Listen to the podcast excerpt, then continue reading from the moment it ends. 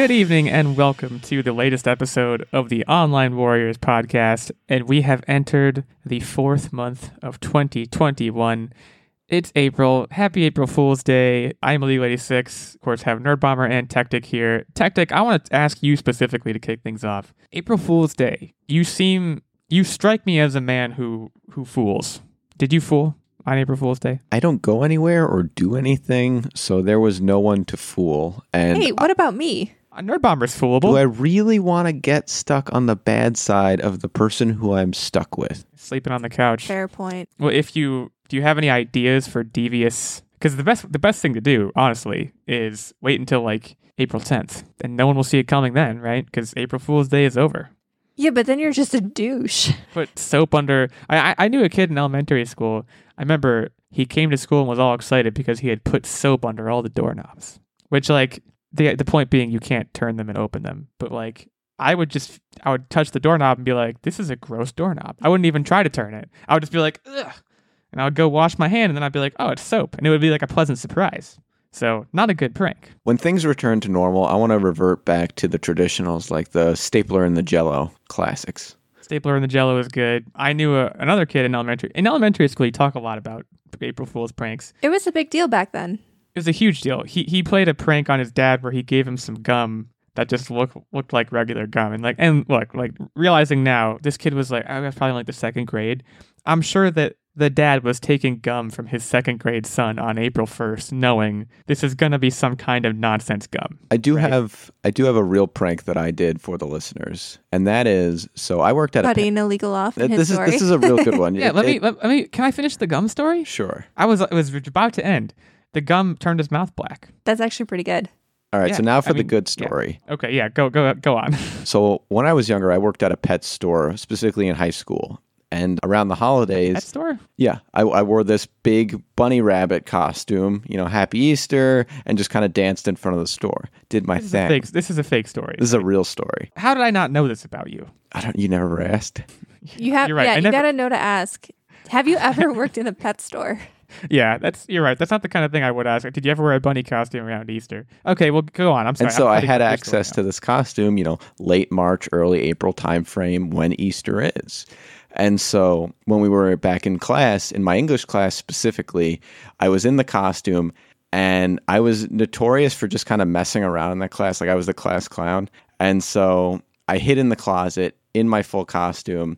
And the teach the teacher was like, Ugh, where is he? And my my fellow partner in crime was like, he's in the closet and she's she's just like, Ugh and opens the door expecting just to see me. And sure enough, she sees this giant bunny rabbit and literally gets scared so much that she falls backwards and I get suspended. But worth it. Wait, is okay. Hey, I have a lot of questions. You can't just end a story like that. I'm, I was confused by the trajectory of that story. At, at any point, were you just sitting at your desk in a bunny costume? Because that's what you first made it sound like. You're like, I'm sitting in English class wearing It my was in my, costume. it was in my uh so I was in sports and I and I had my duffel bag with me. okay. So and so it was sort of in the duffel bag 'cause it was sort of oversized where it was just like a couple different clothing and you can easily fit the costume in there as well. It wasn't like the full mascot, it was kind of like the silicone mask, but it So- was it looked looked pretty legit. So the teacher, I don't know, just leaves the room, and you spring into action, get in the closet, and put the costume on. So And teachers did you have to wait stood outside the door while students Oh, were coming in to the patrol. classroom, hallway patrol between periods. And so I had that time while they were, you know, raining or what, what, sh- what was it? What would you call a shepherd? Like a like a dog Shepherding shepherding the the students into the, class. students. Yeah. Uh, reining them in. Yeah, you could say reining them in. That This is a fascinating story. I mean, I just learned so much about you. First of all, you got suspended from school. What I was a bad asshole. boy. I was a huge. I I can see why Nerd Bomber formed an attraction to you. That's bad boy material. That's like you know, bad boys. They're all they're all on, on the front you of a know, hood of a car wearing a bunny leather rabbit jacket. costume. Yeah, always attracted to the ones in the bunny rabbit costumes. Right. So you you worked at a pet store, which you glossed over that detail. We're gonna have to have a whole secret segment about that. Just your adventures at the pet store. That was a pretty good April Fool's prank, though. I have to give you credit. I don't think I have ever played an April Fool's Day prank. I don't. I don't fancy myself much of a prankster. I guess. Nerd Bomber, any pranks to, to tell the audience about, or should we actually do a show? Honestly, I'm not a big prankster. I think I always like thought about pranks, but they were kind of lame. I did like the only thing I can think of is that I did fill someone's desk with balloons at one point, Got Like- him. hundreds of Pretty good. Balloons. But uh, that that was about it. Wait, okay, but again, this is confusing. it wasn't April Fool's Day. It was just a standard run of the mill prank. It was like a, a celebratory prank because my friend had just gotten engaged and we were like, it was a bunch of like congratulations balloons, but then filled his entire area with balloons. So it started as a prank, ended as, you know, actually, I'm just a really nice coworker. His desk. So uh, were they in? Would like They They had faded? traveled to Europe. I think it was Europe. I don't remember the details, but they they were abroad and got engaged. when this was, she like, says ago. desk, picture a cubicle. That's what she means by filling. the Oh, desk. okay. I, I was I was like, how many in inflated working balloons could you working area, working area. See, that's that. Yeah, I don't even know if that's. I don't even know if we're in prank territory anymore. That's just like, oh, what a nice, what a nice thing you did. That it, pranks have to be mean spirited in at least some way. We're talking soap under the doorknob territory, which is still it's the weirdest prank ever. We are not going to talk about April Fools pranks or April for an entire hour. That would be frankly pretty asinine. So we're not going to do that. We actually have a lot to get through today. Uh, we have a few big items of news. We're going to talk about MLB The Show, and in particular, MLB The Show being added to Xbox Game Pass. That's our gaming news. We also have two big, I guess, a show trailer and a movie trailer to talk about, both of which are about as high profile as you can get. Space Jam, which actually there's it's like Space Jam 2, The Journey Continues or something. I actually don't remember the subtitle for it. The next Space Jam, you guys know what we're talking about, LeBron James. And then we're going to talk about Loki. Both trailers had a lot of meat on their respective bones, and I think we'll kind of bookend the gaming news between the trailers. So let's talk first about Space Jam. Now, look, if you were, Jam. yeah, if if you were a kid in the 90s, if you were an adult in the 90s, if you were anyone in the 90s, you probably saw Space Jam. You know about Space Jam. Michael Jordan is joins the Tune Squad, plays against the Monstars. His arm stretches like 100 feet, scores the winning basket. Spoiler alert, he beats the Monstars. It's amazing. They're doing something here. They're they're they're getting into it. And, you know, we we've seen some promotional images. We, we of course knew this was coming. This is not a surprise announcement. LeBron James and and the Tunes are getting together, but this is taking us beyond the scope of Looney Tunes, right? And I actually I don't remember how Michael Jordan winds up in like Toon World in the first one. The fa- the golf hole. He goes down the golf hole, right? Okay, I, I wasn't sure. I didn't want to just say that, thinking that I could be wrong. He goes down the golf hole and he winds up in Toon World. We have LeBron James, which first of all, you should go just pause and go watch the trailer right now if you haven't, because I'm just we're just gonna go through the trailer. They're in like a hotel or something, and they get off on the wrong floor because the floor like indicator just has a bunch of symbols on it. You know, when you're in a hotel and, and the elevator does that. And this is more of like a, a the Matrix situation. This is very tech savvy. This is he's getting sucked into some sort of pixelated mass, and it's no longer just a, a Looney Tune situation, right? That I think that's kind of the main overarching point I'm trying to make here is that we have there's a Game of Thrones. I don't. Did you guys catch the Game of Thrones reference? There were so many references. Yeah, he zooms by when he first falls into the pixelated blob thing looking for his son. He zooms by what looks like a planet that is just like Planet Game of Thrones. It's I'm trying to remember what they what did Don Cheadle because Don Cheadle's the boss of like this techno world. He called it something. I can't think of what it is now. This oh the serververse. That's what it is. The serververse. So LeBron James falls into the serververse and in particular eventually gets banished to Toon World, which is where the Tune Squad lives. And because he's LeBron James, he has to play basketball, of course, to free his son from some kind of serververse captivity. That's that's the gist here. But there's a lot to dig into. Now, Nerd Bomber, I want to turn to you because I know you have a thing for the Iron Giant. And have a I'm not ta- big thing for the Iron Giant. Ha. now, I'm not talking about Tactics. I know that's Tactic. That was Tactic's nickname in high school. I'm talking about the movie The Iron Giant. He shows up here. A lot of things show up here. There's, if you blink, you're going to miss something in this trailer. And that's what we need to talk about because it's no longer just the Tune Squad, right? It's this extended Right. universe. Yeah. So I'll turn it over to you. So I love the Iron Giant and I was super stoked. And I think my immediate reaction was I, I texted both of you and I was like, yo, the Iron Giant, all caps, super excited. I was stoked. It's accurate, yeah. I like I cannot I could probably spend an entire episode just talking about my love for the Iron Giant. I think it was super underrated back in the day and I think it's becoming like a cult classic now. It is such a good movie. Such a like there's so many great morals. The cast was amazing. The story was great. Love it, love it, love it. I think the Iron Giant is finally slowly trying to like come back into mainstream and they're trying to like bring it back as a franchise, which I love. I think it needs more love. But as I sat on it, the Iron Giant, like you said, was just one of many things that appeared in this trailer as a reference to other properties. And I don't know how I feel about that because it feels like that's a shtick lately. That Right. So many different studios now that studios own so many different properties that they maybe didn't before they try to jam pack them into these movies and make so many different cameos and i mean we saw that in ready player one we saw that in wreck It Yeah. ralph i mean there's there's so many cameos and i feel like it's almost just like fan service that doesn't give you a whole lot. It's just showing off all like the studio saying, "Hey, look at all of these IPs we own." And I don't know if I like that. You're you're going to you run the risk of diluting things, right? If if if you have a bunch of these references where some character from Game of Thrones shows up and gets one line and the Iron Giant runs by for 2 seconds, each reference becomes more and more meaningless as you stack it on top, right? And I, I was mm-hmm. going to draw I've seen not that I came up with it myself. I've seen the comparison drawn already to Ready Player One, and you know, notwithstanding the, the fact that I think the Iron Giant like plays pretty majorly in both trailers. Like people immediately were like, "It's like Ready Player One," and to me, that I liked the book a lot, but the movie I fell asleep. Like I think that's a detrimental comparison for it to be drawing. With that said, the level of ambition is commendable. I think it, it, it's tough because I think kids, kids like us, you know, we're kids.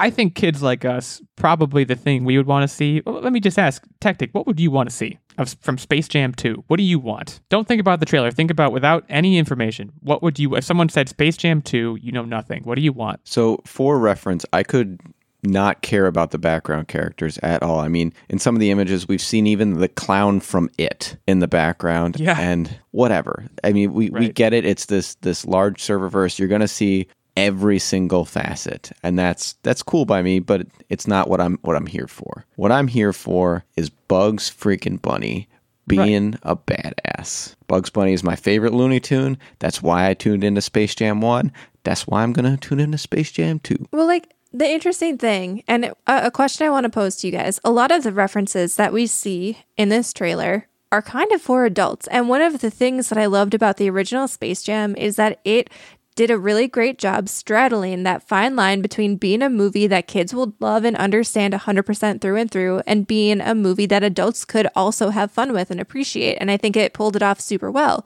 And the more that I see all of these different references, like the clown from It is a great example. What kid has watched it? So, my question for you guys, and I've seen some debate on Twitter as well. Do you think this Space Jam is geared towards adults who are still like kid like at heart and love Space Jam? Or do you think it's meant to be a kids' movie? Because I think depending on the perspective that you take on this movie, it can also influence the way that you view all of these references and what that movie eventually is, which we don't know yet, but how Right. we how we judge this movie will be heavily based on what we are thinking that it was created for. So when you look at some of the changes they made to like, for example, and I, and I hate to keep going back to this, but but Babs the bunny, you know, they made her more kid friendly. This is a kid friendly movie, and that's what it's geared to. However, going back to the background characters, that side of it is what is geared toward adults' childhood. You know, I mean, They, right. kids aren't going to care about the It Clown. They're not going to care about Scooby Doo. They're not going to care about Game of Thrones. All Well, they of which might. I have been mean, Scooby-Doo confirmed in the came back. Well, but yeah. you're, It's a dated reference though at large. I, I I think they have a difficult task in front of them, right? Because obviously the world that we're in today is much different than the world of the 90s where yes, they probably thought a little bit about appealing to both children and adults, but nowadays when certain IPs and certain kind of cherished childhood nostalgia, you know, magnets they're so they're so clutched and they're so sought after and like if if the Space Jam 2 trailer came out and it was just Space Jam 1 with a new skin on it, I don't know to me that's what I would want actually. Is I would want I want the same thing but I want it I want it updated. And I feel that way about a lot of those nostalgia magics. I felt that way about Jumanji. I was like, just do the same thing again. Just give it a little bit of an update, give it a fresh coat of paint, a fresh cast, maybe. Make it more of a remake than a reboot. By the way, Thundercats are also in it too. Right. There's there's too many things to count. But but I, I think there's a philosophical debate to be had here too. And I don't I'm not saying we should have it now, but I think there's a there are a number of risks that they would have run if they had just reskinned Space Jam and made to make Space Jam 2. One, people would have come after them saying, This is not at all ambitious. This is a waste of film, which different strokes for different folks. I get that opinion. It's not mine, but I, I understand that. Two, Tactic, you love Bugs Bunny. And that's and that's great. I think a lot of people love Bugs Bunny. I feel no particular way about Bugs Bunny. I do not think today's child cares one lick about Bugs Bunny or his snappy sense of humor. I think kids today would would look at Bugs Bunny and think, I am bored. So I think that what the designing principle was here was actually kind of very smart in the sense that they create this quote unquote serververse because they're going to stick with this known property of, you know, WB cartoon characters forming this basketball squad. You have the old lady doing the the tricks on the, on the walker and kicking the basketball, which by the way is like my favorite part of the trailer. And that will work for some people. That will work for people like me. It'll, it sounds like it'll work for people like Tactic. But for when it doesn't work, the serververse, quote unquote, is such that they can bring in whatever they can think of that they can get the rights to to maintain people's attention. They can say, okay, at this point, Game of Thrones fans will be getting bored, or people people who more more accurate people who are in the demographic of Game of Thrones will be getting bored here. So let's have you know Tyrion Lannister walk by or something. I haven't even seen Game of Thrones, by the way. I just thought of a what? Game of Thrones name and just tossed it in there. But my, my point is the serververse. I I imagine it may have been thought out this way, such that they they figure, okay, we're gonna do the same thing in a sense, but we're gonna give ourselves a lot more freedom to to freshen it up again, if it were me, I would I would want the same thing. I would want LeBron James to be golfing and fall down a, a hole. But this is good too. I have I have no you know abject issue with what they're accomplishing here. I think what's going to be required to pull it off is LeBron James's charisma. Yeah, I think you so. know. I, I I don't know. I mean, when I think of Space Jam One, I don't think of Michael Jordan's charisma necessarily, but I I, I th- I've mentioned this in the podcast before. I'll mention it again. The movie Trainwreck, which I don't have you guys seen Trainwreck? The Amy Schumer movie. Oh yeah, Bill, Amy Schumer, Bill Hader. Is it weird? I had part, to like think about that for a while. I was like, have I seen that movie? the best part of that movie, to me, hands down, was LeBron James as a supporting character. And in and granted, in that in that instance, he was playing himself quite literally. But I remember thinking, wow, the and you know people who made Space Jam 2 probably saw it and thought this, wow, there is a huge opportunity here because he came off as very funny, very charismatic. Granted, in a much more adult environment, but I- am sure executives watched that movie and thought, this is our guy. This can be the leading man for the next Space Jam movie. Not not the fact that he's you know as good an NBA player, some people say, as Michael Jordan, notwithstanding, he has what it takes charismatically to to pull it off. I don't know if I saw that here. I want to throw that out there. I mean, obviously in the trailer you don't get a whole lot of a chance. Yeah, I don't know to... if he had the opportunity to express his depth as an actor in this trailer. Yeah, I, I mean, he had the one line of like, it was very strange. Like when he was looking for his kid in the server room, he's like Will Smith something something. I don't even remember what the line was. It was just like a, a Will Smith reference, and I was like, that's interesting. But yeah, after that, there wasn't even. I don't even know if he had lines after that. It's going to be interesting to see if he has the same sort of magnetism in the family friendly and not that he was making like raunchy jokes left and right in the in Trainwreck, but it was a much more adult setting he was in, right? I don't know if it's going to translate here, and I think that's maybe the linchpin of the entire thing. The interesting thing to me, and th- this is a completely not even Space Jam related, I suppose, type thing, is you know, as we've been talking about, you know, how we handle these movies and IPs that have such a nostalgia driven fan base behind it it's it's kind of strange to me because like our it feels like a lot of the stuff that's very nostalgia driven is coming out of that 80s and 90s era of movies and TV shows. Yeah. Because we Yeah. rock. Well, Well, I, we're, aren't we the most dominant population wise, like generation right now? Well, right. But like to your point, do kids today really know anything about Looney Tunes? Like I'm surprised they didn't try to pivot and or do some kind of crossover. You know what I mean? Where it's part Looney Tunes, part I'm trying to think of a, a show that I would say Paw Patrol. teens. Or like even what was it? Adventure Time, I feel like was pretty big. Adventure Time, Rick Like- and Morty. Yeah. More adult, but I feel like trying to find a crossover because to your point, I don't know how many kids really connect with well, not Space Yeah. Jam necessarily, but like kind of Space Jam and Looney Tunes. It's just Right. very interesting to me because I feel like a lot of these things, like even Sonic the Hedgehog as a movie, I mean, that was a predominantly 80s and 90s era demographic, you know, people who grew up then. And so, what are today's kids getting? Because I feel like there really aren't that many, like, you know, television shows turned into movies these days. I feel like we had a lot of those growing up, but kids have a lot of our reboots growing we had up. we had like Rugrats movie, Pokemon movie, stuff Mm-hmm. like that.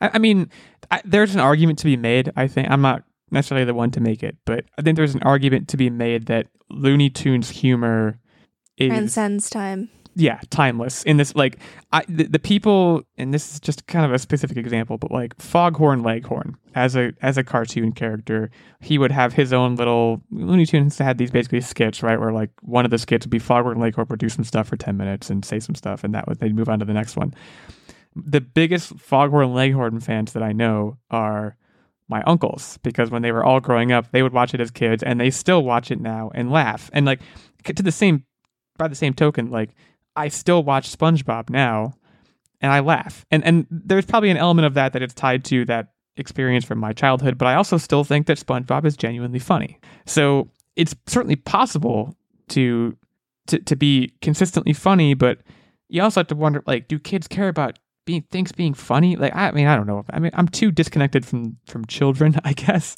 but like when i picture bug bugs bunny's shtick right is he's like leaning against a tree chewing a carrot and talking to elmer fudd and like Yeah. What's up, Doc? Not R- bad. right bad. which is a very good uh, that's a very good impression i thought but kids i don't know if they're gonna vibe with that Uh, it's just uh, I, I, maybe they will i could be totally wrong but that's the point of skepticism no one me. says what's up anymore, right?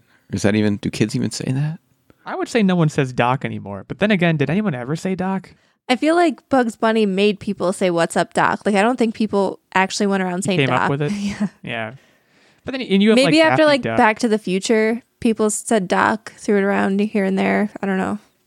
There's because there's also an element, and now I'm really rambling about just like the state of cartoons, but like there's also an element of Looney Tunes, right? I think in the trailer, like at one point, Daffy Duck is like, "All right, Sam, shoot the ball," and he passes the ball to Yosemite Sam, and he shoots it. I That's could see. great- I could see that's a great eight-year-old cracking up at that. Yeah. Easily. I think that's a very good joke, but I just, I, yeah, I guess I could see an eight-year-old cracking up. It's gonna be interesting. I guess I'll, I'll- leave it at that. I think the special effects. I mean, visually, it was it's kind of a smorgasbord that I, I'm sure will be top notch. It's gonna come down to, to to King James, I think. But we want to know what you thought of Space Jam 2. I, I, I should I have to look up what the subtitle is. It's like Space Jam 2 the space continues. Something is continuing. A new legacy. That's what it's is it that is that what it is? Yeah. Yeah, Space I think Jam it's a new legacy. I was just googling it. Which sounds like they're like, all right, let's get Space Jam a new new legacy set up, i.e. Space Jam 3, but we'll see. We want to know on the Twitter sphere at OW Legal86, at OW Nerdbomber, at OW Tactic, and at Online Warriors One, our main show account. What are your thoughts on Space Jam, both the new and the old? Go watch the trailer. Tell us what you thought. Are you excited for this? Do you not care at all? Are you angry? Who wants to see a show up of Michael Jordan? I do. That will probably happen. Now that I, I didn't even think about that until you just said it, but That would be a great cameo. they got to get MJ right. We'll find out. But let us know on Twitter what you thought of the trailer and what you what you think of this of this whole Space Jam thing, and uh, we'll tweet back at you. We'll have a conversation. We are at an awkward point in time where we're awfully close to the break. But in fact, let's let's let's let's just go to let's just go to the break. But first, our fantastic Patreon producers, Mr. Stephen Keller, Mr. Ben Checkness, take a bow, but make sure that you're standing up and away from any any stationary objects. Don't bang your head, you know, stuff like that. Be, be safe. Ben and Stephen are our Patreon producers. They support us at the highest level of our Patreon support tiers. That is the Knight level, which gets them access to the monthly secret segment and vlog, of course, but also gets them this producer shout out and input into our weekly game segment. I actually don't even know what the topic is this week. All I know is that Tactic is the host, so It's a I'm in- surprise. yeah, t- totally blind. So yeah, the Knight level is our highest level of support on Patreon. We also have the Squire level, which gets you access to the monthly secret segment and vlog. And there's also the page level, which gets you access to the monthly secret segment. So if you want any of the details on that, if you've been listening to the show for a while, or if this is your first time and you're interested in giving back, helping us keep this thing going, you can head over to patreon.com slash online warriors podcast for more of the details on that. Thanks again to Ben and Steven. We are going to take a short break now to shout out a sponsor, and we'll be back to talk about both Loki and MLB The Show. Today's podcast is presented by Podgo. Podgo is the easiest way for you to monetize your podcast. They provide podcasters with a flat rate for ad space, so you always know how much you're going to get when you include an ad from Podgo. Apply today to become a member and immediately be connected with advertisers that fit your audience. That's podgo.co at podgo.co. And when you apply, be sure to add our podcast title, the Online Warriors Podcast, in the How Did You Hear About Podgo section of the application. Thanks again to Podgo for sponsoring today's episode. And now let's get back to the show. Okay, MLB The Show. Let's talk about this. So, first of all, I want to just preface this as I often preface certain topics on the show. I have never played one single second of any MLB game. I do not watch baseball. I'm not even a baseball fan necessarily. However, I will give them tip of the hat. The show is a great name for like a series of sports games. Oh, yeah, MLB absolutely. The Show. They absolutely nailed it. The big news here is that so for those that do not know, MLB The Show is actually produced by Sony. And if you didn't know, I don't know how you wouldn't know, Sony makes the PlayStation. But it was announced recently, today, or yesterday, someday recently, that MLB The Show 21 will launch day one on Xbox Game Pass. So this is undoubtedly a huge win for Xbox Game Pass. And also something that confuses me a little bit. You would think if you're Sony, right, you wouldn't want, I guess you want to reach a wide audience, but you wouldn't want to be pumping up Xbox's like main claim to fame at this point, would you? I mean, what, what am I missing here, guys? So, the only thing I can think of why this is a thing is one of two possibilities. I, know I said the only thing, but there's two only things. So, the first reason I could think is that Xbox and Microsoft drove their big old money truck over to Sony, backed it up, and just opened the back door and let the piles of money flow. Kind of like, you know, Uncle Scrooge in Yeah, the Duck, Scrooge Scrooge, McDuck. Scrooge McDuck. Yeah, kind of just like that money pile, you know, just coming out the back of their money truck. And Sony was just like, you know what? I want to swim in that money pile. Here, you have our baseball game. Which, by the way, would be the most unsanitary thing in the world. Swimming in a money pile. Oh, yeah. Especially right now. Oof. That's a great way to get COVID. Throwing that out there. So that's one distinct possibility. The other thing I can think of, and I mean, just to go back, I mean, we've seen Microsoft is throwing a ton of money around to acquire studios, get rights to games, all that kind of stuff. So that is a very real possibility.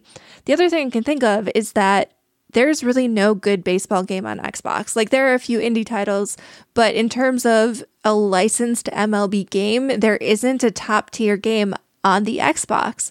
So I could see the MLB or maybe the MLB Players Association saying, hey, we see there's a big piece of the pie in terms of money out there. You produce really great games, but we want to expand our audience here so that we get a bigger cut of that licensing fee. I mean, the more games you sell or the more services your game is offered on. I mean, we talked to Emeric Thoa, the creative director of the Game Bakers, a few weeks ago, and essentially, the way that Game Pass works is that Microsoft gives you a giant flat fee depending on the size of your game, and that's it. Then your game is on their service for X amount of time. And maybe, you know, either the MLB got involved or some publisher for the MLB acted as like a conduit and was like, hey, you know, this is a giant pile of cash here. Let's do it. Like, we want, in order for our relationship to stay intact and you to produce this game for us, we need this piece of the pie. And maybe Sony was backed into a corner and didn't really have much of a choice. Yeah, I think Right. it's the latter of those two, if anything. Yeah, I, I mean, it, it it's probably a function of demographics, right? They, m-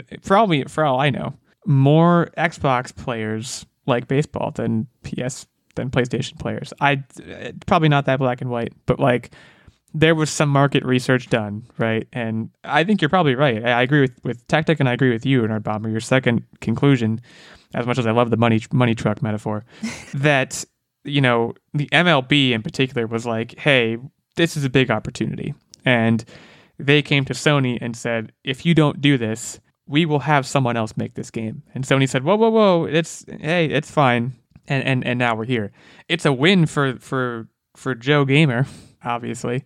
Joe Gamer is is uh we, we should we should get that going. That's my that's my version of Joe the plumber. Joe Gamer. We could, should we pick a different name? Joe the Joe Gamer is too close to Joe the plumber. What's a what's a generic gamer name? XX Game Cheeto 567XX. Way too long. I'm not gonna remember that.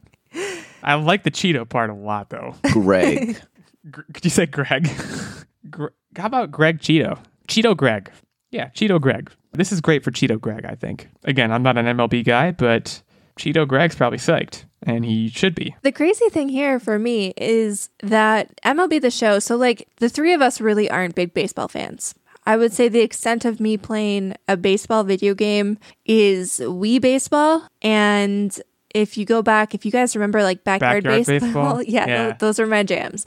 But I haven't played like an actual real world baseball game, but people do love baseball. Like it's a reason it's called America's favorite sport. Baseball is huge and it was a big seller for Sony and, and it has been. Like it's a it's a PlayStation sale driver. It really is. We don't really think of it that way, but it really is. There's a huge facet of people who literally only own PS4s because they can play MLB the show. I this actually, is crazy. Yeah, I I, want to know, and if you, if if anyone else knows, I mean, I, I can I have the internet. I could look it up right now, but it, we're we're live. I can't do that. If you're if you're following us on Twitter and you know like which major of the which of the big four sports games kind of has the biggest share of the pie. I would think NHL, but maybe that's uh, some kind of bias on my part. It could be MLB. It could be Madden. It, it could be literally any of them, right? What's the fourth one? Why am I blanking? Basketball. Could be NBA.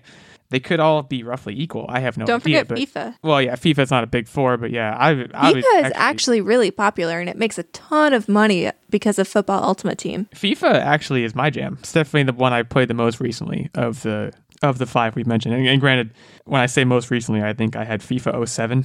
So it's been a while for me in sports games, but I liked FIFA a lot. So yeah, I, I actually would be curious to see what the breakdown is. But regardless of what that breakdown is, I'm sure MLB is significant. And yeah, it doesn't surprise me at all to hear you say that there are people that probably go out and buy PS4s or, went out and bought PS5s purely knowing they were going to play the show on it. And now they might be a little disappointed, but nonetheless, I'm sure, you know, PlayStation's still getting the show 21. So it's a huge win for Game Pass. And as, as we know, Game Pass is kind of the very apparently the crown jewel in the Microsoft crown. They're popping champagne over there right now, I would have to imagine. And it may, like you said, it may be by no doing of theirs. It may have been MLB saying, we need to get over there. And Sony was like, fine. Well, especially when you consider now, like Game Pass Ultimate, if you subscribe to Game Pass Ultimate, you also get EA Play. So you more or less get all of the different sports games aside from a baseball game. And I can just see the MLB being like, why are we not part of this? Why are we not in here? Well,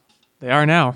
In The interesting thing is, do you think this sets a precedent for other Sony studio games to ever come to Game Pass? Because, I mean, we have seen Sony first party games get ported over to PC in recent years. So, do you think there would ever be that boy. idea that they would put any of their games on Game Pass? Or, like, maybe if a game gets old enough, you know what I mean? And it's no longer necessarily Yeah. a system seller and they just want people.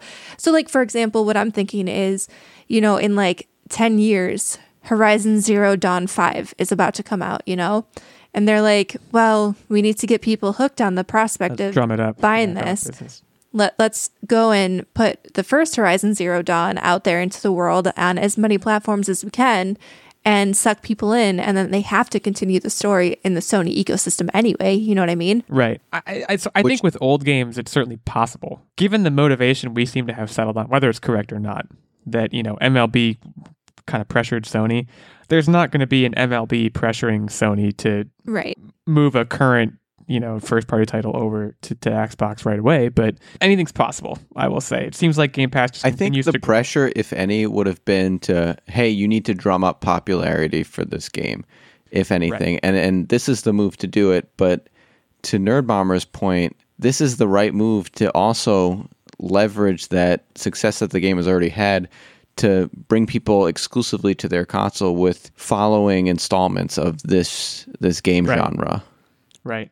Which is, and, and you know, for what it's worth, this is not what we're talking about at all. But that's why I think remasters need to happen more. And like, like I think the Mass Effect remaster is a brilliant idea. And granted, it doesn't bring gamers to any particular console, but take me for example. I have not gotten into Mass Effect. I'm sure as heck gonna try the trilogy, and if I like the trilogy, guess what? I'm gonna buy Mass Effect 4 or Mass Effect 5 or whatever it's gonna be called. So I think I could easily see like you use Horizon Zero Dawn as an example. I could easily see them patching Horizon Zero Dawn 1 and Horizon Zero Dawn Forbidden West you know, 10 years down the road into some remastered kind of dual pack, putting it on Game Pass right before like you said, Horizon Zero Dawn 5 comes out. I think that's a, a cagey thing for a developer to do. And I'm surprised we don't see it more. You know, th- uh, that happened to me with Uncharted. Unchar- and granted, that was, again, kind of Sony playing t- into its own hand. But I got the PS4 and I bought Uncharted's collection right away and I played all of them. And I thought, okay, now I need to get the fourth one. So, You hadn't played Uncharted before then? no, because I, didn't- I never owned a PlayStation. I, never don't know why I just assumed like you have such great love for Uncharted. I just assumed that it went back like to the originals. It all came from the collection and then subsequently Uncharted 4. Now I can Actually- only hope that you have the same experience with Mass Effect because I just I need you to love it, man. I need you to love it. That's what it. I'm saying. It's ex- it's extremely po- the same thing to some extent, a lesser extent, admittedly, happened with Bioshock. I didn't play Bioshock until they came out with this remastered collection, and I bought it. scary. Well, and, I- and I bought it, and I was like, "This is this is great. I get it now." And if they came out with a Bioshock, whatever four, I would at least think twice now. Whereas before, I would think zero times. So I, I think I think more companies need to be doing remasters. I mean, I'm saying that as someone who has desperately wanted a Metroid Prime trilogy remaster for years, and who has desperately wanted a Dead Space remaster for years. And granted, those might not have the same motivations as the ones I'm describing, but for someone like Sony, it could be a great way to get people to console jump. So I think that's a really good, really good point. We're gonna move into our last topic now, but hit us up on the Twitter sphere. I already mentioned the deets. Let us know if you're an MLB or an NHLer, Maddener, you know, any of those. Let us know what you think of this Game Pass moves, but this this shake up seems like a big deal. Loki. I, I, I want to give this as much time as, as we can because this was another one that there was just there was a lot going on. And you know, a lot of comic book references I'm sure flying over my head, but I just have one thing to say. Are you ready? Oh wow. wow. If That was we a don't get at horrible least impression. if we More don't of a, get at least wow. one Owen Wilson, wow. Do you want to do you want to try it? Because I admit that wasn't great. Wow. No. Wow. wow. wow. That's just a that's just a cat. yeah, um, that, that's spot on.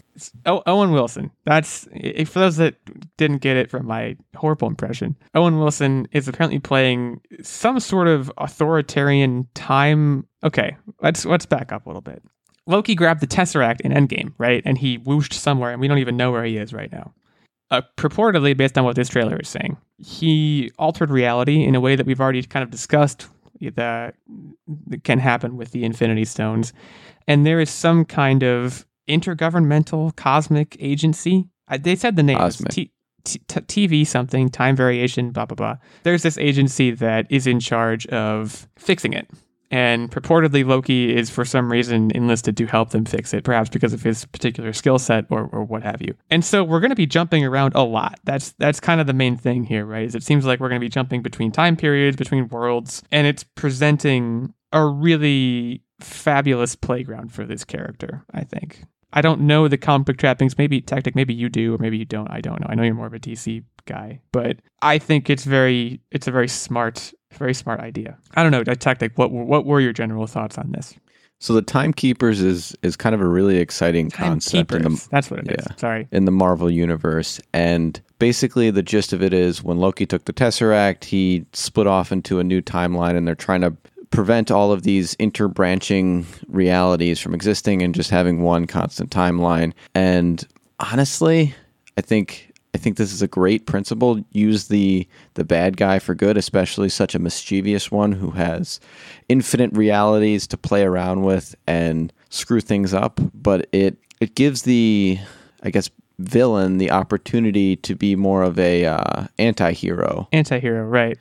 well, And- and, and it, yeah. and i always love that role i mean i mean everyone loves deadpool for that exact reason he's not quite a hero but he's he's not he's not really a bad guy either it's this this fun in between role that you love him but you love to hate him at the same time and it's just it's a, it's a super playful area to be in as a as a fictional character Well, and people, you know, another person you always hear mentioned as an anti-hero, and granted, I think at the end he was more of a villain, but Walter White is another one of those characters, right? Where, especially in his case, you start loving him, and and you continue to love him even as he goes darker and darker. And you know, Loki is different in that he's always been very much in the gray in terms of what his allegiances are. His allegiances depend on what's best for him at the time. You know, very similar to Deadpool, I would say. But what's so enticing about those characters and what makes them such great characters to build something like this show around is that you never know what they are going to do, right? Like Falcon and the Winter Soldier, you know, I, I'm I don't know if you guys have started it yet. I'm watching it now, and it's okay. You always know what those characters are going to do. The int- the reintroduction of, of of Zemo, I think, is great because you don't know what he is always going to do. He is kind of one of those characters where it's just it's it's kind of unclear, and those are the characters that are the most fun to watch, especially in a comic book environment, right? We've seen what Loki is capable of. We we actually saw some pretty cool fight scenes, snippets of fight scenes in this trailer. There's a lot to look forward to. I think this is also going, much like WandaVision was, this is going to be a pretty significant Phase Four deal. You know, they're they're talking about all of these timeline shifts. You would think what they would do is just try and cram Loki back into his timeline, but it seems like instead they've, like I said, enlisted him to patch up a bunch of holes. Uh, maybe they can't shove him back into his timeline. I don't know how the timekeepers thing works at all, but See, I think this can It's also be really fun to go to be something in, in conjunction with the What If series. And I and I know that's supposed to be an animated thing, but with all of these timelines, there's a lot of well, this could have happened this way, and this could have actually happened that way. And I mean, there's an animated those, timeline, right? Yeah, and they- to have those things going on concurrently could be a lot of fun for us as the viewers. Yeah, yeah, for sure. I one thing I'm worried about, you know, and, and I'm I'm already worried about it with Falcon and the Winter Soldier too, is that these seem to be one-offs, right? You know, I, Loki to me, Ca- Falcon and the Winter Soldier, I don't think has legs. But Loki is the kind of show that because it has this like quantum leap kind of thing going on, theoretically it could go for a very long time, right? It could go for multiple seasons at least.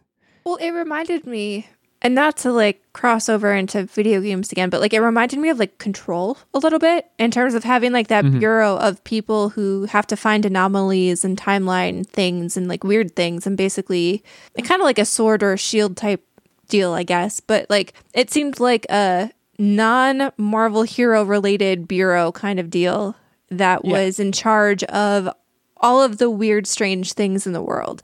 And I find that stuff so interesting. And to your point, I think that kind of thing has legs, whether or not Loki even is at the helm of it. Like, if Loki gets pulled back into mainline MCU stuff, I think. uh, Maybe they kind of wrote themselves into a hole because I don't know if I could see Owen Wilson doing television because he No. for very long. Like he's not that big name stars can't do television because we've seen they definitely can in television can have stories and acting chops that are well within and beyond what film can bring to the table. But I feel like Owen Wilson is too big of a star, but maybe they'll have another other cast members that will establish themselves to kind of carry it forward and like you said give the thing some legs maybe you remove the loki moniker after we get past this first season because it seems like all of these shows like you said are one-offs like Yeah, it's one and done short storylines but this kind of thing would be really interesting to me I don't think any of these are going to be something continuing on beyond this. I think these are a lot Designed of different way. content to set themselves up for the next phase. and that's But all I- it is. I, I think yeah, and people have talked about. I think what we need, maybe not, maybe needs a strong word, but like so so so Nerd Bomber, I have to disagree with you. I I I don't think they're going. I don't think there's any chance they would take Loki out of this and put him back into what you said was the mainline MCU. In the mainline MCU, Loki is dead, and I don't see that changing a whole lot, in spite of what happened at the end of Endgame. You, I you know, disagree with you. I think this is a way for him to be uh, resurrected. Because I- all of these shows so far have been basically setting the characters in the shows up for the next phase of the MCU. That's the only reason why I think Loki's going to somehow rejoin the MCU as the as the top tier character. But, but I like him more, and maybe yeah, maybe it's a preferential thing for me because I like him so much more. I like the idea of him more, especially considering how chaotic he is as a character. I like him so much more as a character who is kind of removed from everything, right? well, because when he's- he's removed, you can root for him. But when Exactly, he's in all of the re- like the regular movies, as fun as the character is, you know at the end he's going to stab Thor in the back or stab whoever in the back, and it's just kind of like, well, we know what your shtick is at this point. You don't get to see the dynamic, complex character when he's the bad guy. you need you need you need him to be removed from everything. You need him to maybe maybe pop in, pop it, pop into one of these branching timelines, fix something or break something, and leave. And and I think that's this would be a good playground for that. And and to kind of go a step further, I think what Marvel needs desperately is people of all when when Jimmy is it Jimmy Woo? Is that the character's name from Yes, Uh, he needs his uh, own show. he needs well people people mentioned like oh man what if he, they did like an x-files kind of like marvel based anthology? That would be great. And this is another way to provide that is kind of this long running. You could even turn this into a doctor who kind of thing where like you said after a season loki goes back to the main timeline or he goes somewhere else but someone else who died or something happened to them pops into his place and starts fixing things for the timekeepers right that could be a really really cool thing and i I agree. I don't think it's likely. I think Tactics Tech, Tech, Tactics said it's unlikely that it's anything but a one-off. But and a, a Man, reason to be- show that they can bring back Loki. I, mean, look at Right. WandaVision. Th that whole entire thing was to show that She's we're capable of bringing Vision back. oh well, that that too, I guess. I think and more kind of like- giving her the moniker and showing that she's kind of like come into her own as a not necessarily I won't call her a superhero because obviously of what WandaVision turned out to be, but like she came into her own in terms of her power and her I'll I'll say it I guess I mean to say the pun, her vision for her future.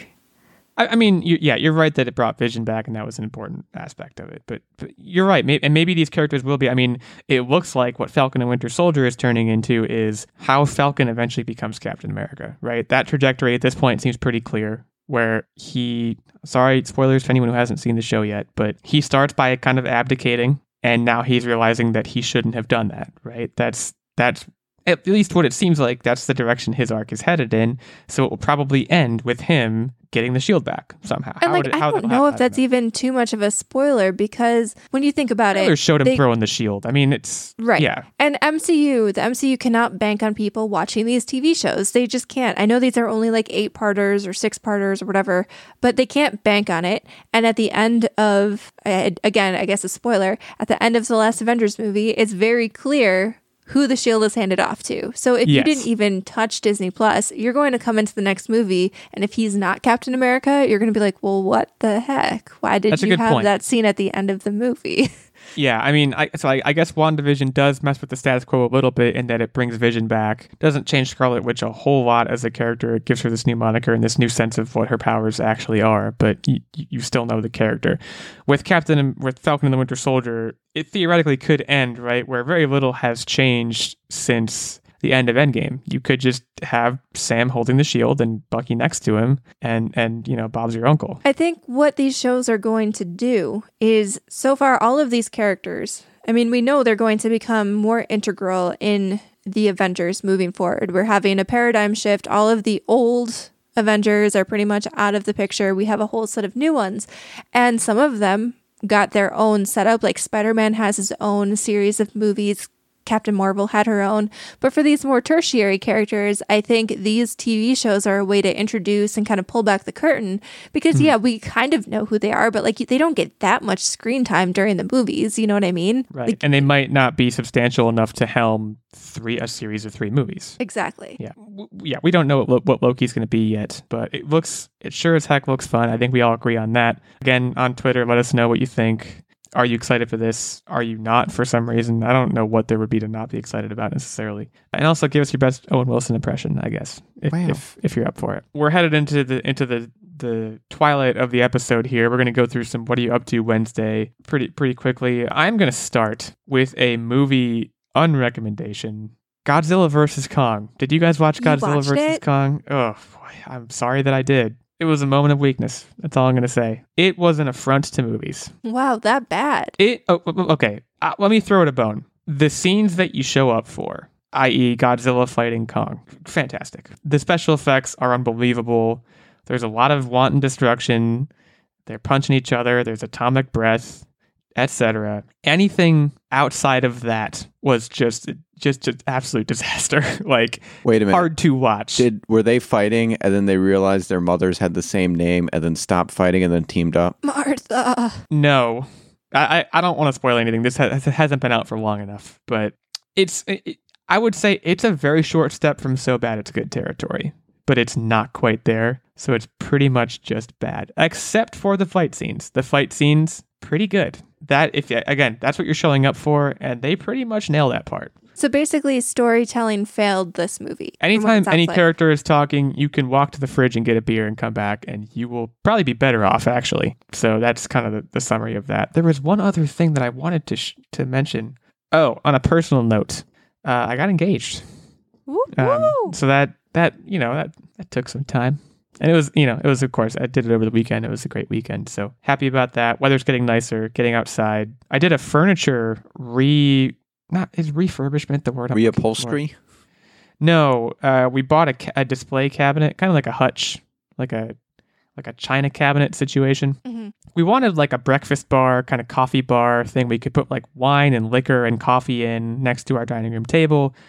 Bought one off of Facebook Marketplace for $25. That's a steal. It is an absolute steal. Painted it. Boy, don't like painting. I could talk about that for a lot longer, but I won't. But we repainted it and we got a new glass shelf for it and it's top dollar. I'll send you guys a photo. So that's been that's been my life. Mr. Tactic. You mind if I call you Mr. Tactic? Uh that's my father's name. You just Tactic call me Junior. Tactic. I prefer Tactic Junior. What do you got for us? So the main thing that I want to talk about because I thought it was stellar was we watched a movie starring Ryan Reynolds called Six Underground. And oh, yeah.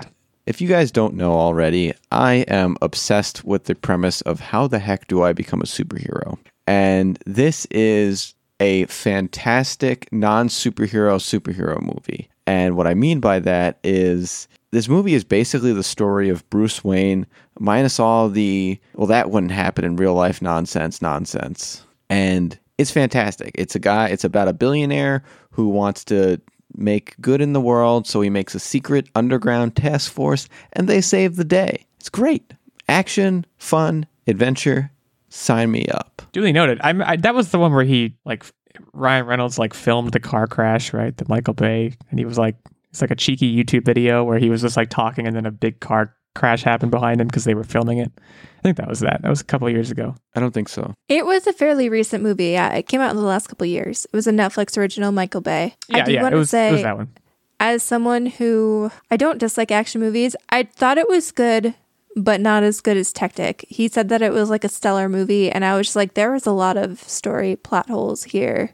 But that's okay. The action was great. It was typical Michael Bay top notch action. Yeah. The writing was a little sus, in my opinion. But And for what that's it's not worth- what you're that's not what you're showing up for. So For what it's worth, Tactic, I think you already are a superhero. You already are a superhero. Plus, we're off the heels of some dud movies. So very fair. I just gave you a superhero compliment. You didn't. It's like you didn't even hear it.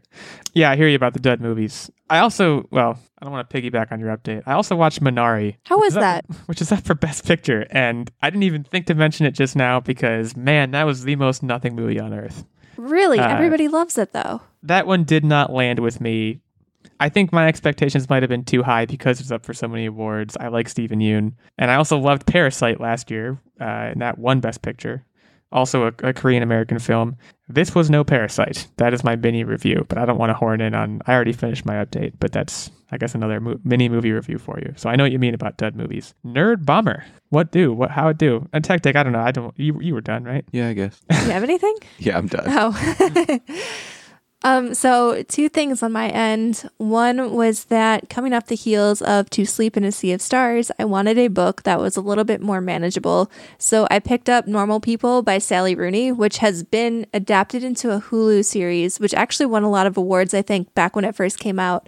But I've held off on watching it because I'm one of those people that's like, I know this is a book I also wanted to read. I need to read the book first. Otherwise, like, it's just going to bother me and I'll never read the book. Because once I know how a book ends, like, I can watch a show or a movie if I know how it ends, but I can't read a book if I know how it ends. It's like a weird hang up for me. I don't know.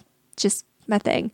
I ended up finishing the book in a day and a half. And I think it was pretty good. I mean, essentially the book is about two people. Well, it they start out as like high school kids or whatever the I want to say they were Scottish or Irish equivalent of high school kids are.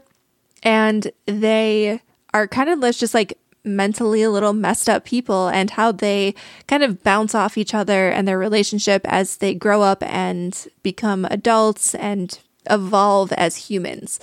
And I mean, it was one of those books where not a lot happened, but it was definitely a fast page turner and it wasn't like a bulky book. It was a pretty quick read and it, it was it was pretty good. I can't wait to watch the show. It was like a typical kind of I wouldn't call it a rom com because there was also a lot of drama in there, but it was an adult The old rom com drama.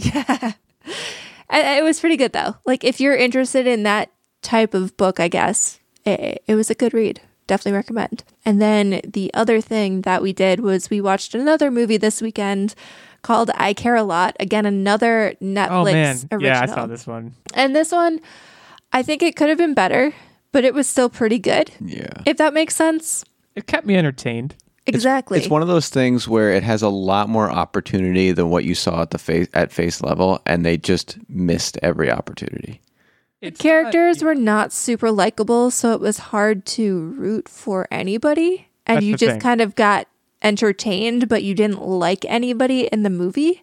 And I think the ending kind of put a pin in that very well without giving away any spoilers. But you basically you watch this movie, it was extremely clever, but you didn't like anybody. You didn't root for anybody, so you were just kind of like watching. You know what I mean? I think it's very hard to make a. mo- I I totally agree with what you're saying. Having watched the movie, I think it's very hard to make a movie where all of the character like because there's a lot of movies that have this thesis right that are just we're gonna make a movie about just a bunch. Pardon my language. Just a bunch of shitty people. Well, just how crappy people are. I'm gonna I'm gonna say things vaguely to of why that movie could have been really really good. So the old lady was the most likable character in my opinion because you don't necessarily know that she was a bad person. You just know that she knew bad people. Eh, Okay. Secondly, what would have been really good is if at the in the end of the end you kind of got a wink that she's doing great by she are we in spoiler territory? no by I she don't, I don't care that she's doing fine. by her putting a hit on certain people in the end. That I- would have been good. That would have been fantastic. But again, like I didn't like her. You thought she was funny because she Yeah. was like an asshole old lady, but like that didn't make her endearing No, to me at not an asshole old lady. She kind of was An old She lady kinda- with gumption. Mm, okay, I don't want to give spoilers, but she was definitely just an asshole old lady. Gum, gu- gumption is just a nice way to say you're a jerk. Chutzpah. I'm I'm I'm with Nerd Bomber on this one. I think it certainly it wasn't bad. I think it's but it, it could have been better. I think one of the reasons it could have been better is that it's very hard to pull off a movie where none of the characters are likable. Yep. And it had it had an uphill battle there. But yeah, that was an interesting movie, that's for sure. We're in we're in quiz we're in quiz mode. Okay, so I'll get right into it. The topic Yeah. for today is eight tracks. The old cassette eight track players. I don't think I'm old enough for this quiz. So You should know your music history, man. The first question will be When was the Stereo 8 cartridge created? Who's first? can Uh, I go feel like we always do ladies first, so you need to Oh, calm okay. No, down. I'll, I'll, We're I'll, go I'll- men no. first. Yeah, I'll, I'll do it. Age before no, you're older than me. I was gonna say age before beauty, but I was gonna try to be nice, but I'm not older than you, so I guess you're you're neither young nor beautiful. Sorry. I'm gonna go with 1970. 1979? Could be way off. I have no idea what's going on here. I don't want to seem like I'm one upping you, and I I know I feel like I know that this was like an '80s thing, maybe. Uh, I'll go earlier just so I don't seem like a jerk. 1970. So y'all both busted. Yeah, it's like It's- 1950 or something. Is it really? No way. 1964 by a team of companies led by Bill Lear. Um, and if you're Oh, familiar Bill. with the name Lear, he is from the Learjet company. I feel like I remember my parents talking about their eight tracks though, and they wouldn't have been like in their car. And I feel like I guess that kind of lines up. In I don't know. 1964, my dad was four, so I don't know why that should help you, but Well, let me keep going with the questions, and you might learn a thing or two about why some timelines make sense. Okay. The original format for magnetic tape sound was the reel to reel tape recorder. When was this first available in the United States? yeah. So now we're talking about the, the oh, I'm not first, but now we're talking about the interrogation room thing. This is old. I feel like this is probably like 1920. I'm just now realizing that like this came before like cassette tapes. Eight track did. I don't know anything about eight track. Uh, 1920 might actually be too late. Really? I'm 1880. Okay, so Nerd Bomber gets this. It was the late 1940s specifically, or not specifically, rather. World War Um, II. I remember on, we had it going on in World War II. I remember seeing some like war movie, but I don't remember what era it was. So I just took a stab in the dark and it worked out for me. Bill Lear, you couldn't. You, you're making jets. You're making eight tracks. You couldn't figure out the reel to reel thing sooner. All right. Well, I'm I'm down. He he didn't do the reel to reel thing. It was never mind. I Um, Bill Lear did everything. well, now I want to know what were you going to say?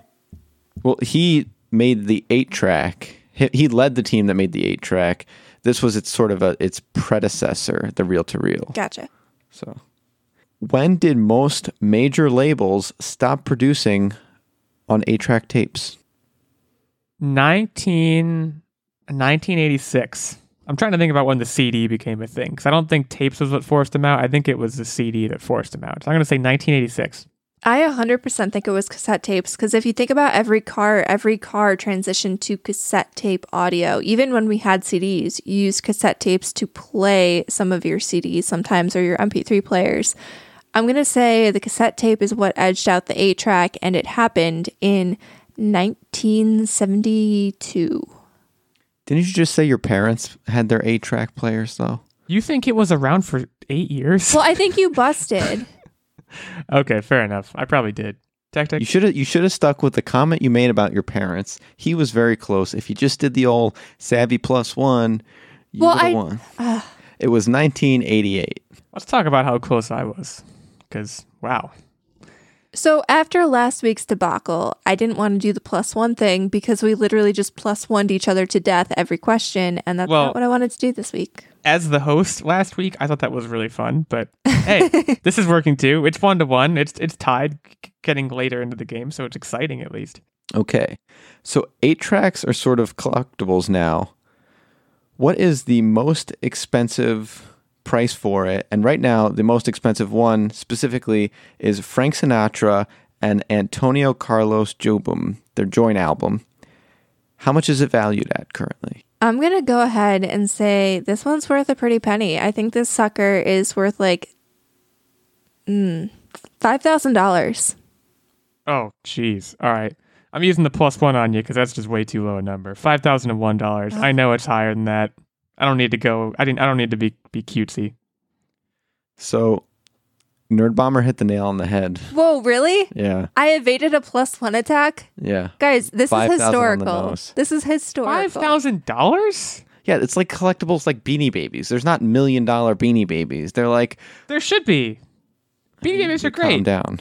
You need to calm down. Let's just. Remember, do you remember I- I- Beanie Babies, man? Whew, good times. I remember every Beanie Baby. Well, congratulations. I mean, that's a, that's that's an important That's an impressive accomplishment you just you just did. Um, by expense. I know this isn't a sweep, but I swept that question, so I'm using it. That's not a sweep either. That's not what a sweep means, but uh, I don't uh, what's- care. so so it's, it's two to one. How many questions are left, Tactic? Do I have a chance here? There's one left. You can tie it, and then I have to go into overtime. Okie dokie. Hit me. So the number one album ever sold ever is In a Agata Divida. Inagata By- Davida, baby. You never heard that song? No, can you sing it? In a Inagata Davida, honey. Oh, oh, okay, Don't yeah. you know that I love you? Reading it without to- uh, any music, I was just like in a gata Divida. Mr. Mr. Illegal 86 loves In-A-Gadda-Da-Vida, let me tell you. And that's my dad that I'm talking so if you want to look it up, folks, it's by Iron Butterfly. Anyway, and illegal on this episode. Just play that like three second clip over and over. You should hear my dad's. within its unbelievable. first year, how many copies were sold? I I have to think about numbers differently after that 5,000 answer because that was way lower than I thought. I jeez, uh, 3.7 million. I feel like it's lower than that. I feel like eight tracks were a thing, but they weren't as popular as we all think. I'm going to say, I'm gonna, you know what? I'm gonna fall back to five thousand because five It's your, it's your golden number, yeah. So illegal gets this, and now you have a tie, and now I have to search for a question because I'm not sorry at all, by the way. it Uh. was eight million copies.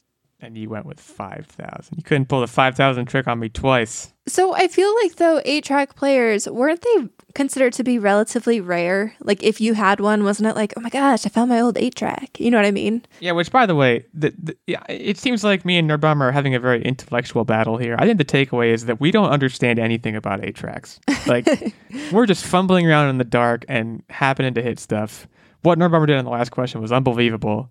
Well, I feel like it would be like today's TikTok generation seeing a cassette tape and being like, what do I do with this thing? What is this? I don't even know what an eight track looks like. I'm picturing like a Super Nintendo cartridge. That could be wrong. No So, idea. You ready for the next question? The Absolutely. question. The first ever karaoke machine was an eight track player. Hmm. When was it invented? Okay. Do we want to do text in answers for this again? That could be fun. I like I'd it. like to do text in answers for this again because I don't I don't want to do any plus one garbage. And I say that knowing full well that I would be the one who would be able to do the plus one garbage. I don't feel good about that. That's that's against my moral code. So I'm gonna send you a uh, a sexty texty once I find your number here. You're looking for a year that the first karaoke machine was invented and it was an eight track.